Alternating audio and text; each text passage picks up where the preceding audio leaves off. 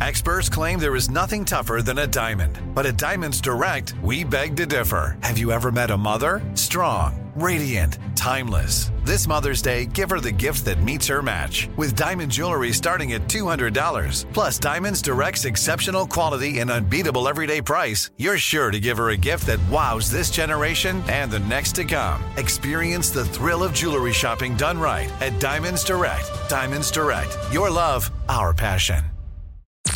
I'm Tamika D. Mallory. And it's your boy, my son, the General. And we are your host of TMI. And catch us every Wednesday on the Black Effect Network, breaking down social and civil rights issues, pop culture, and politics in hopes of pushing our culture forward to make the world a better place for generations to come. Listen to TMI on the Black Effect Podcast Network, iHeartRadio app, Apple Podcasts, or wherever you get your podcasts. That's right. Oh, hi, I'm Rachel Zoe, and my podcast, Climbing in Heels, is back and better than ever. You might know me from the Rachel Zoe Project, or perhaps from my work as a celebrity stylist. And guess what? I'm still just as obsessed with all things fashion, beauty, and business. Climbing in Heels is all about celebrating the stories of extraordinary women, and this season is here to bring you a weekly dose of glamour, inspiration, and fun. Listen to Climbing in Heels every Friday on the iHeartRadio app, Apple Podcasts, or wherever you get your podcasts.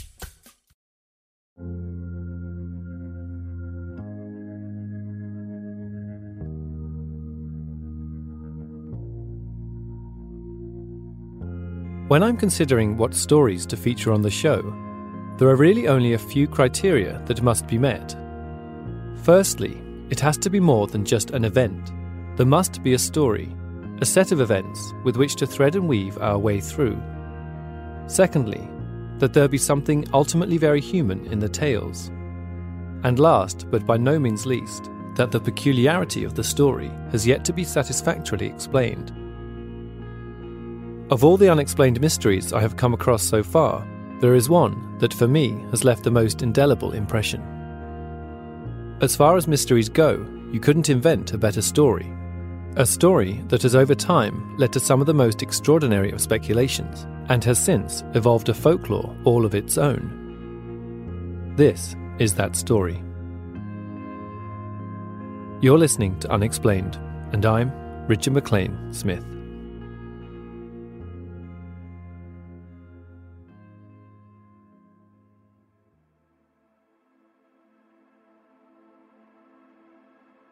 The Flannan Isles, also known as the Seven Hunters, are located at the farthest reaches of the Scottish Outer Hebrides. A collection of seven rocky islands, they form a small but majestic archipelago of startling isolation. To the east, approximately 70 miles away, lies the Isle of Lewis. To the south, by 40 miles, the deserted Isle of St Kilda. And if you were to venture west, you would need to travel more than 2,000 miles of uninterrupted ocean before hitting the coastline of North America. The Flannan Isles are named after an Irish priest known as St. Flannan, who is believed to have made his home on the islands as far back as the 7th century.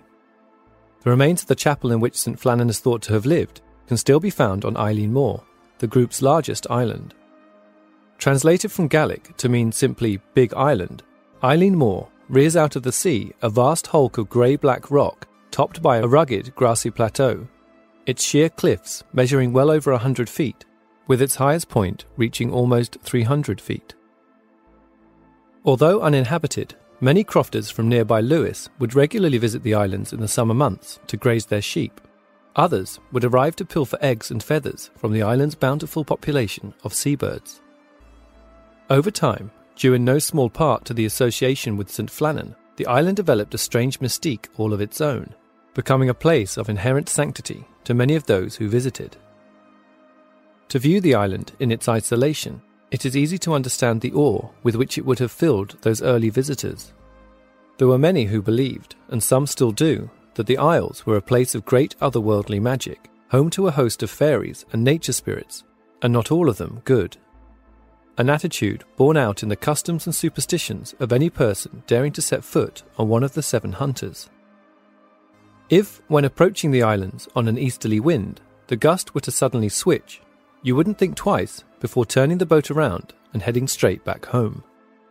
For any that arrived successfully, it was customary to immediately uncover the head before performing a complete turn clockwise while thanking God for your safety. So you can imagine the sense of trepidation many would have felt when it was announced that a lighthouse would be erected on the especially sacred Eilean Mor. A sense of trepidation that was somewhat justified when barely more than a year after opening, the lighthouse was to become the tragic scene of one of the UK's most enduring of mysteries. What exactly happened on the island sometime in December in the year 1900 has never been fully accounted for. It is quite simply a mystery that remains to this day unexplained.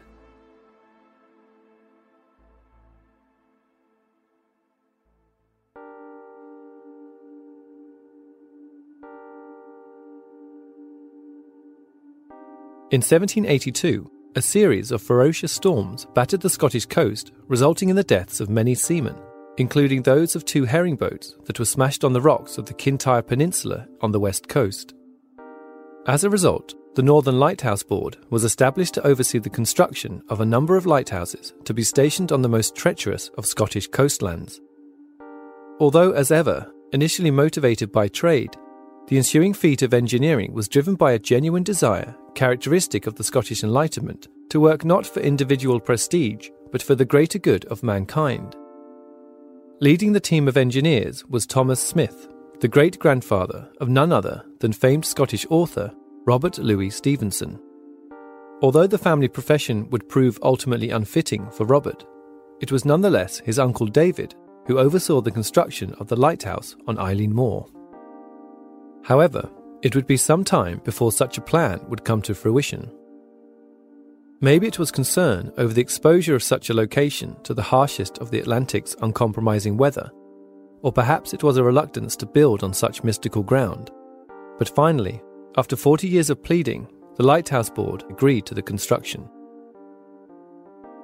The build began in 1894 and was due to take two years, but was beset by the tumultuous weather and even rougher seas characteristic of the area. The lighthouse was to be built on the south side of the island, where the rock reaches its highest point, surrounded on both sides by sheer cliffs, none of which were less than 150 feet in height meaning that all supplies had to be hauled by hand up the cliffside. A perilous set of steps were carved into the rock leading to the building at the top. For support, there was only a modest iron railing to remind you of the rocky peril that lay in wait for anyone foolish enough to deviate from the path. Such was the steep incline of the steps, a small service railway was installed where a cable supported railcar could be used to transport heavy goods to and from the landing platform. Shortly before the build was completed, the foreman, Mr. Dees, died suddenly, an event that in hindsight could be considered a disturbing portent of what was to come. It certainly wouldn't have been lost on many of the construction workers, well accustomed with the superstitions related to the island. Nevertheless, a full two years after construction was due to complete, on the 1st of December 1899, the 140,000 candle power lamp perched atop a majestic white tower 275 feet above sea level, was lit for the first time. As the rotation device kicked into life, out of the darkness shone a beam of light, illuminating the black North Atlantic waters for miles around.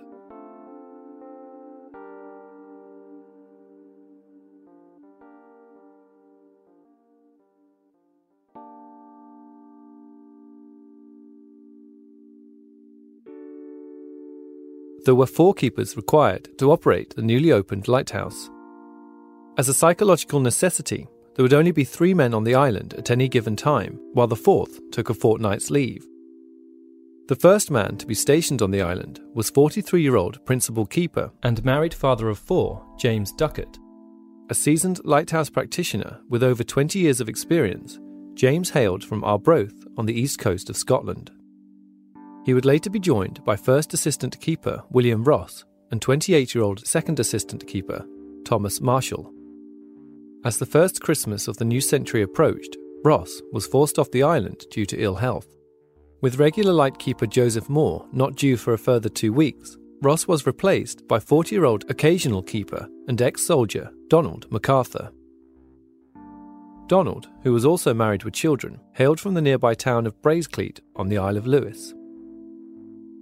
I often wonder how it might have felt for the men returning to the lighthouse after their regulatory breaks. At that moment, having stepped off the delivery boat, watching the last contact with civilization disappear from view. Perhaps there was some relief at returning to the quiet sanctuary away from the daily hassles of life. Or perhaps it was more with great sadness that they found themselves again alone on a distant rock, far away from their wives and children. With the switchover completed on 11th of December, MacArthur promptly banished all thoughts of home and quickly settled into his role. As the night approached, the men set about doing what they did best, duly noting the day's observations in the lighthouse logbook at the end of the day. With the familiar sounds of a North Atlantic storm rattling around the island, the men settled in for the night. As a waning moon appeared in the sky above, down below, the Eilean Mor light shone far and wide, as it had done for every other night of its year long life.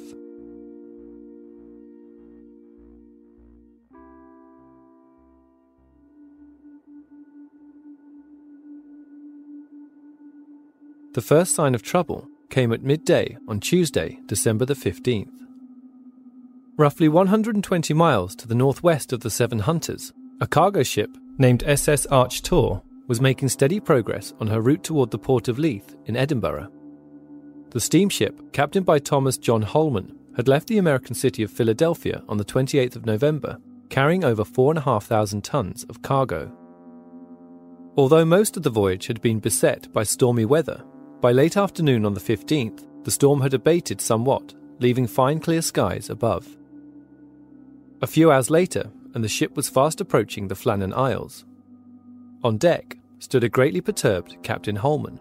By his estimation, they should have been no more than five miles from Eilean Mor, but as he stood under the vast expansive sky, surrounded by only the darkest of seas, he could not make out any sign of the lighthouse, or more precisely, its light the beam of which, on a night such as this, would have been visible for over 20 miles. Assuming a miscalculation on his part, Captain Holman continued to steer the vessel on its course towards Edinburgh. The following day, however, the ship appeared clearly to be plotting a correct course. The captain resolved to uncover the discrepancy of the night before, but was almost surprised to find nothing wrong with his calculations. The ship had indeed passed by the lighthouse, so, where then was the light? Disturbed by the apparent blackout of the lighthouse, Captain Holman planned to report the matter to the relevant authorities on arrival to Leith. Unfortunately, that message never arrived. Two days later, Captain Holman and the SS Archtor ran aground on the approach to Leith port. Perhaps it was the shock of the event that had dislodged the Flannan Isles from Captain Holman's mind, or perhaps, with his navigation skills now under heavy scrutiny, he was reluctant to bring up the possible miscalculation from the two nights before. With no news to the contrary, the Lighthouse Board would have no reason to think anything strange had taken place on Eilean Mor. But with the next rotation of keepers due a few days later, all that was about to change.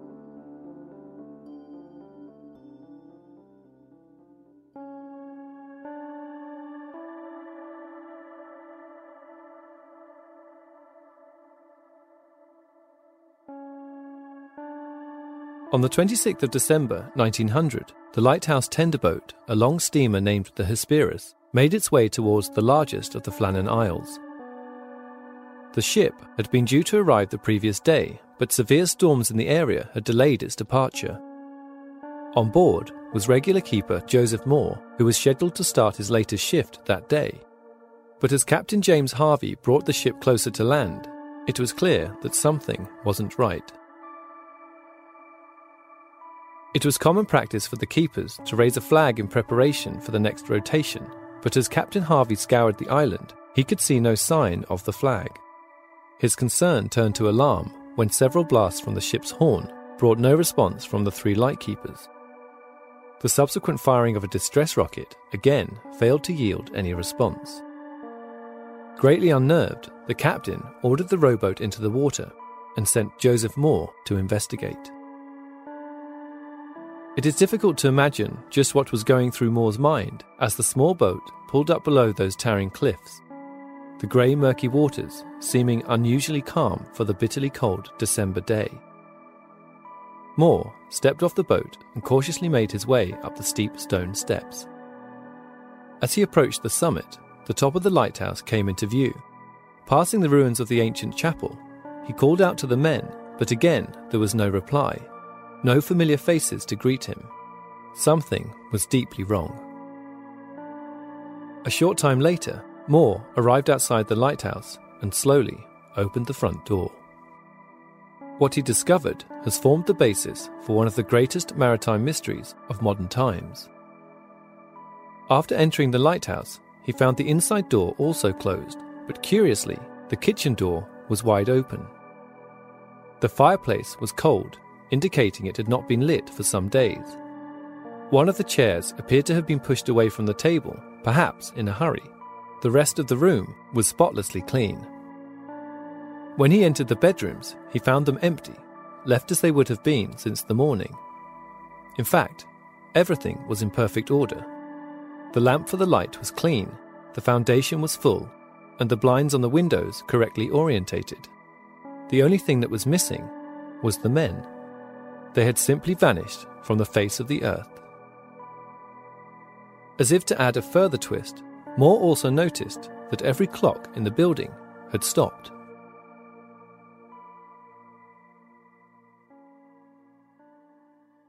Are you always taking care of your family? Do you often take care of others and not yourself?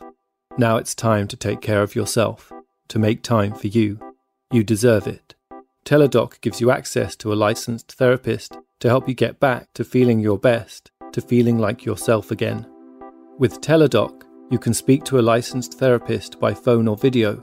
Therapy appointments are available seven days a week from 7am to 9pm local time. If you feel overwhelmed sometimes, maybe you feel stressed or anxious, depressed or lonely, or you might be struggling with a personal or family issue, Teladoc can help. Teladoc is committed to facilitating great therapeutic matches, so they make it easy to change counsellors if needed, for free. Teladoc Therapy is available through most insurance or employers. Download the app or visit teladoc.com forward slash unexplained podcast today to get started. That's T E L A D O C dot com slash unexplained podcast.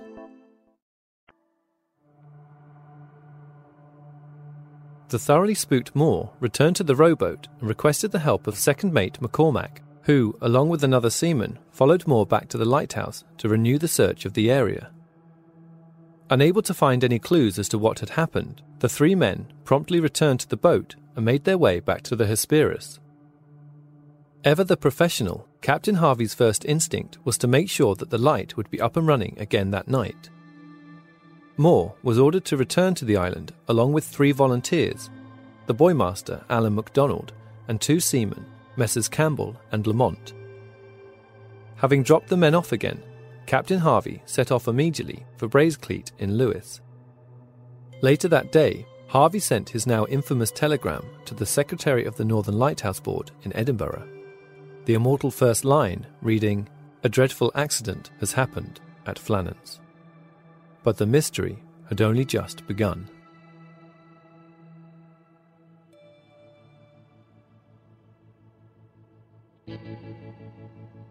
That first night, taking over from the missing lighthouse keepers would not have been easy for the four volunteers. Having no doubt been upset by the turn of events, it would have taken some strength to stop their minds from wondering as to what exactly had taken place. It would have been a very sombre night indeed. The following day, Moore and his companions renewed their search of the island but found no clues to help with their investigation. That was until they came across the western landing point. Approaching the landing, the men found that a number of iron railings of the tramway had been ripped from their foundations and mangled out of shape. A box containing mooring ropes had vanished, despite having been firmly wedged into a crevice and then anchored. Despite some of the more fanciful thoughts that may have sprung to mind, the first assumptions of the replacement crew centered on some kind of freak storm that may have blown the men from the island. However, when Moore submitted his report of the events two days later, it contained one startling detail. All men stationed at Eilean Mor had a set of wet weather wear to cope with the extreme conditions, In the case of Ducat and Marshall, this took the form of weatherproof boots and oilskin coats. MacArthur, however, only being an occasional keeper, was not so well equipped and had only what he called his wearing coat at his disposal. When Moore searched the lighthouse, he discovered Ducat and Marshall's gear was missing, but MacArthur's coat was still on its peg, which could only mean that whatever had happened, MacArthur had left the lighthouse in his shirt sleeves. A strange fact if you consider just how severe the weather must have been to blow the men from the island. What could possibly have happened that would send MacArthur running out into a severe storm without his jacket? A few days later, the Northern Lighthouse Board sent Superintendent Robert Muirhead to investigate further. Muirhead confirmed Moore's initial findings and pointed to a particularly heavy storm front that was believed to have hit the island during the time of the men's disappearance as the most likely culprit. A buoy that had been fastened to the railings 110 feet up had vanished. As well, a large block of stone weighing upwards of a ton had been clearly dislodged by something before falling onto the path below. In conclusion, it was his belief that a freak wave had hit the island and somehow whisked the men clean from the rock. The report was published a few weeks later, and the case was officially closed.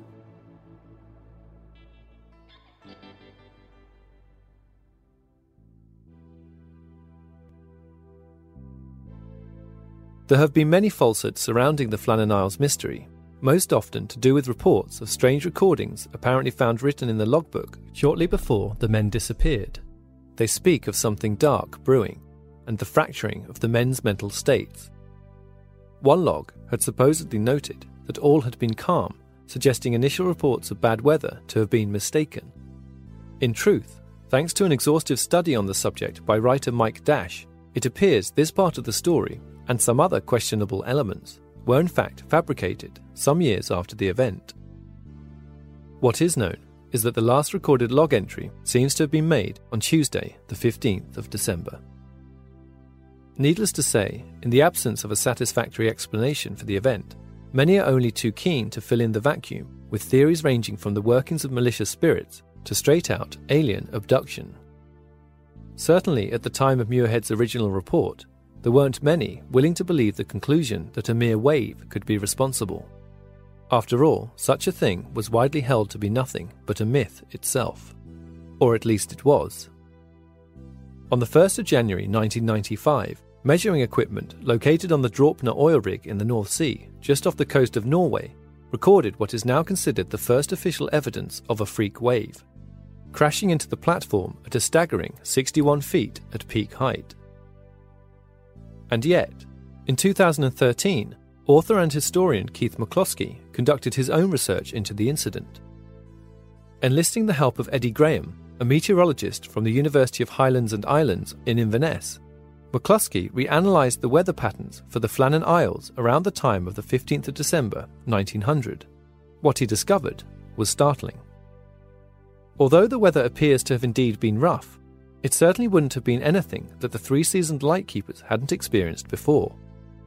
What's more, with wind speed estimated to have peaked at roughly 60 miles per hour, any waves generated by such a storm would barely have made it above 30 feet. A fact all the more incredible when you consider that McCloskey's own findings and Superintendent Muirhead's earlier report suggest that the men would have been at well over 100 feet when they were supposedly taken.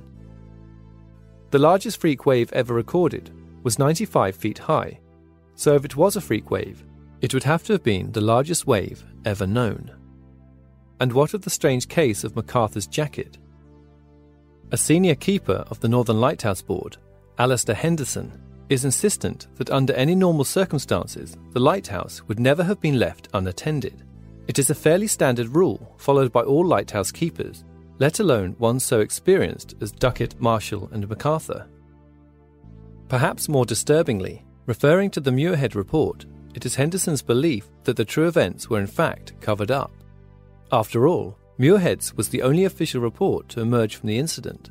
There was no fatal accident report that would have been standard for such an event. Even more alarmingly, key documentation that contained evidence of everything that happened on the island disappeared mysteriously after Muirhead left the island. If MacArthur never left the lighthouse, where exactly did he go? Or if he did indeed leave the building, what possible reason could he have had for breaking such a fundamental convention? Might ultimately MacArthur hold the key to the mystery?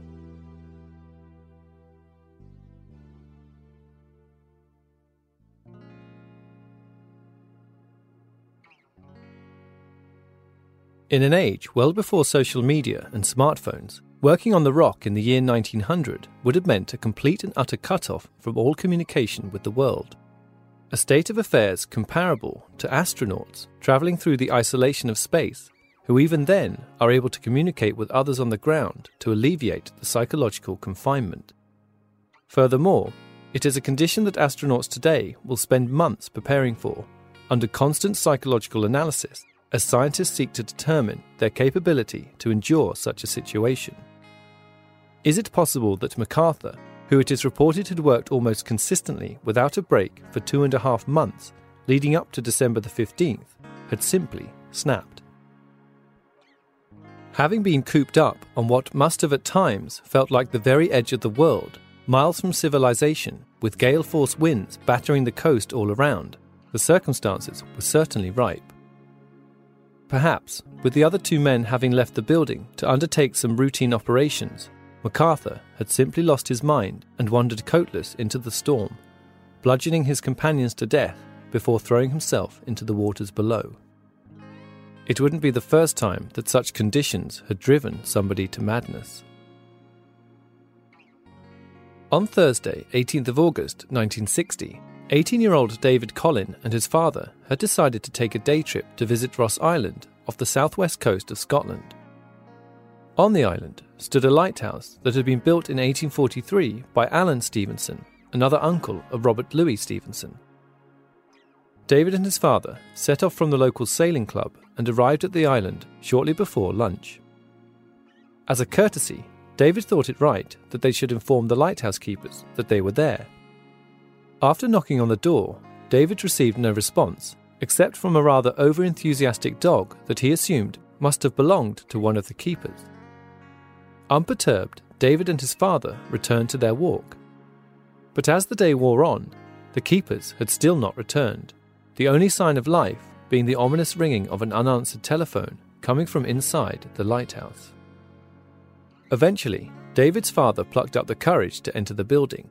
Inside, he found lighthouse keeper Hugh Clark dead, with fellow keeper Robert Dixon nowhere to be seen.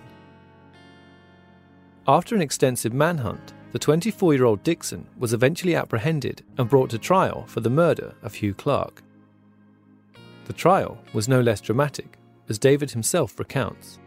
As Lord Cameron donned the hideous black cap and prepared to pronounce a sentence of death by hanging, the courtroom grew darker and darker until, Coinciding with the judge's awful words, the courtroom was shaken by an enormous flash of lightning and a colossal peal of thunder. Dixon's execution was set for the 21st of December 1960. However, five days prior to the fateful day, Dixon was reprieved on account of what was judged to be his unstable mental condition at the time of the crime. Robert Dixon's apparent moment of psychopathy was thought to have been stimulated in no small part by the stress of working in such close proximity with others in a state of such intense isolation. Was it a similar fate that befell the Eilean Mor keepers? Or was it something even more sinister at play?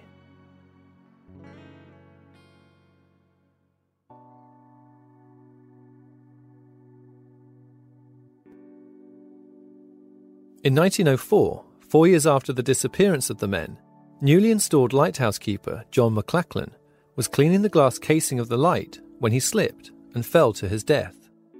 Counting the foreman who died shortly before the lighthouse opened, five people had died on the island in less than five years since the lighthouse was constructed. No other lighthouse in the UK has been beset by such tragedy. Was the island simply cursed by what locals sometimes refer to as the Phantom of the Hunters? Taking its revenge for the careless invasion of its unearthly realm. In the memoirs written by relief keeper Joseph Moore many years later, it is clear that the event had affected him profoundly. thinking back on that chilly December day in 1900 that he first came upon the empty lighthouse, he writes of a mysterious event from the night before. That night, he hadn't been sleeping well and for some reason had been drawn to the window.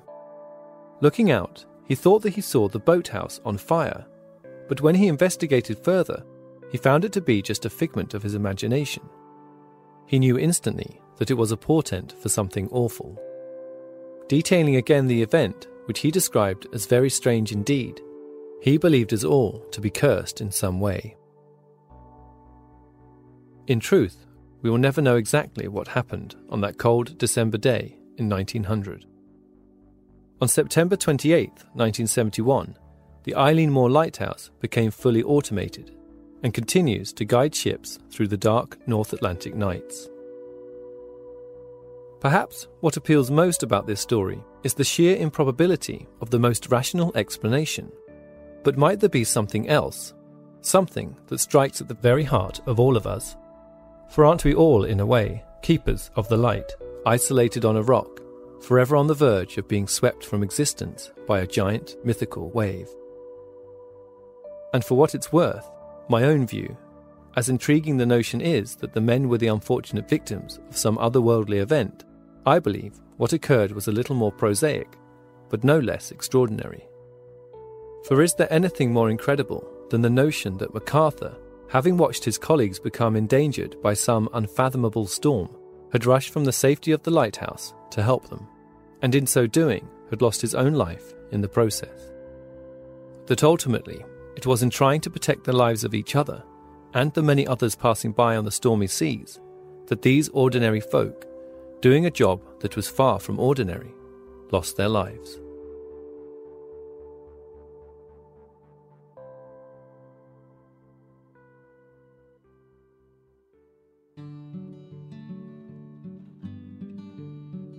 When I think about this story, I'm reminded of Cormac McCarthy's incredible post apocalyptic novel, The Road, and forgive me for those who haven't read it, as this will contain a spoiler.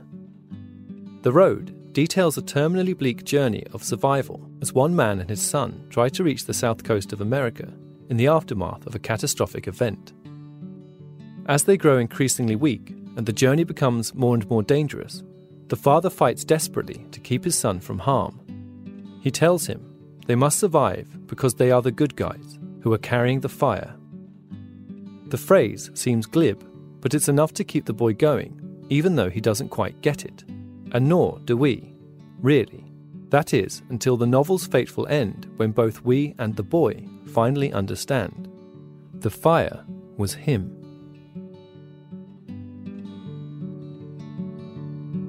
Though three men dwell on Flannan Isle to keep the lamp alight. And as we steered under the lee, we caught no glimmer through the night. A passing ship at dawn had brought the news, and quickly we set sail find out what strange thing might all the keepers of the deep sea light.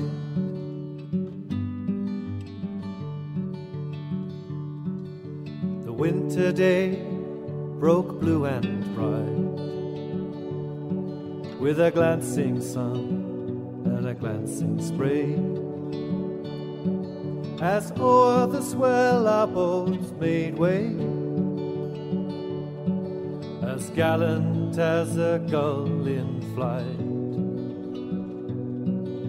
But as we neared that lonely isle, I looked up at the naked height. Saw the lighthouse towering wide blinded lantern that all night had never shot a spark of comfort through the dark.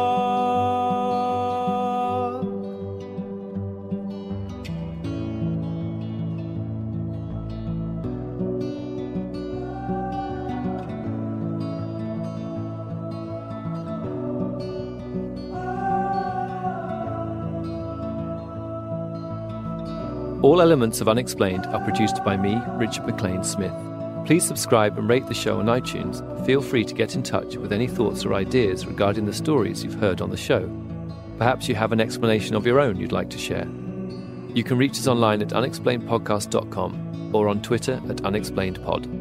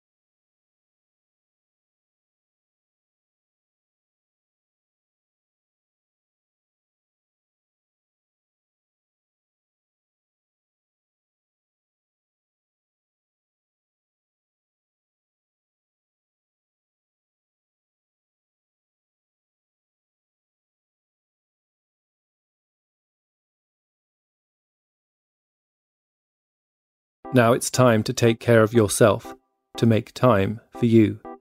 Teladoc gives you access to a licensed therapist to help you get back to feeling your best. Speak to a licensed therapist by phone or video anytime between 7am to 9pm local time, seven days a week. Teladoc Therapy is available through most insurance or employers. Download the app or visit teladoc.com forward slash unexplained podcast today to get started. That's T E L A D O C dot com slash unexplained podcast. I'm Tamika D. Mallory. And it's your boy, Mysonne, the General. And we are your host of TMI. And catch us every Wednesday on the Black Effect Network, breaking down social and civil rights issues, pop culture, and politics in hopes of pushing our culture forward to make the world a better place for generations to come. Listen to TMI on the Black Effect Podcast Network, iHeartRadio app, Apple Podcasts, or wherever you get your podcasts. That's right. Oh, hi, I'm Rachel Zoe, and my podcast, Climbing in Heels, is back and better than ever. You might know me from the Rachel Zoe Project, or perhaps from my work as a celebrity stylist. And guess what? I'm still just as obsessed with all things fashion, beauty, and business. Climbing in Heels is all about celebrating the stories of extraordinary women, and this season is here to bring you a weekly dose of glamour, inspiration, and fun. Listen to Climbing in Heels every Friday on the iHeartRadio app, Apple Podcasts, or wherever you get your podcasts. Hey, everybody, welcome to Across Generations, where the voices of Black women unite. I'm your host, Tiffany Cross. Tiffany Cross. Join me and be a part of sisterhood, friendship, wisdom, and laughter. We gather a seasoned elder, myself as the middle generation, and a vibrant young soul for engaging intergenerational conversations. Prepare to engage or hear perspectives that literally no one else has had. Listen to Across Generations podcast on the iHeartRadio app, Apple Podcasts, or wherever you get your podcasts.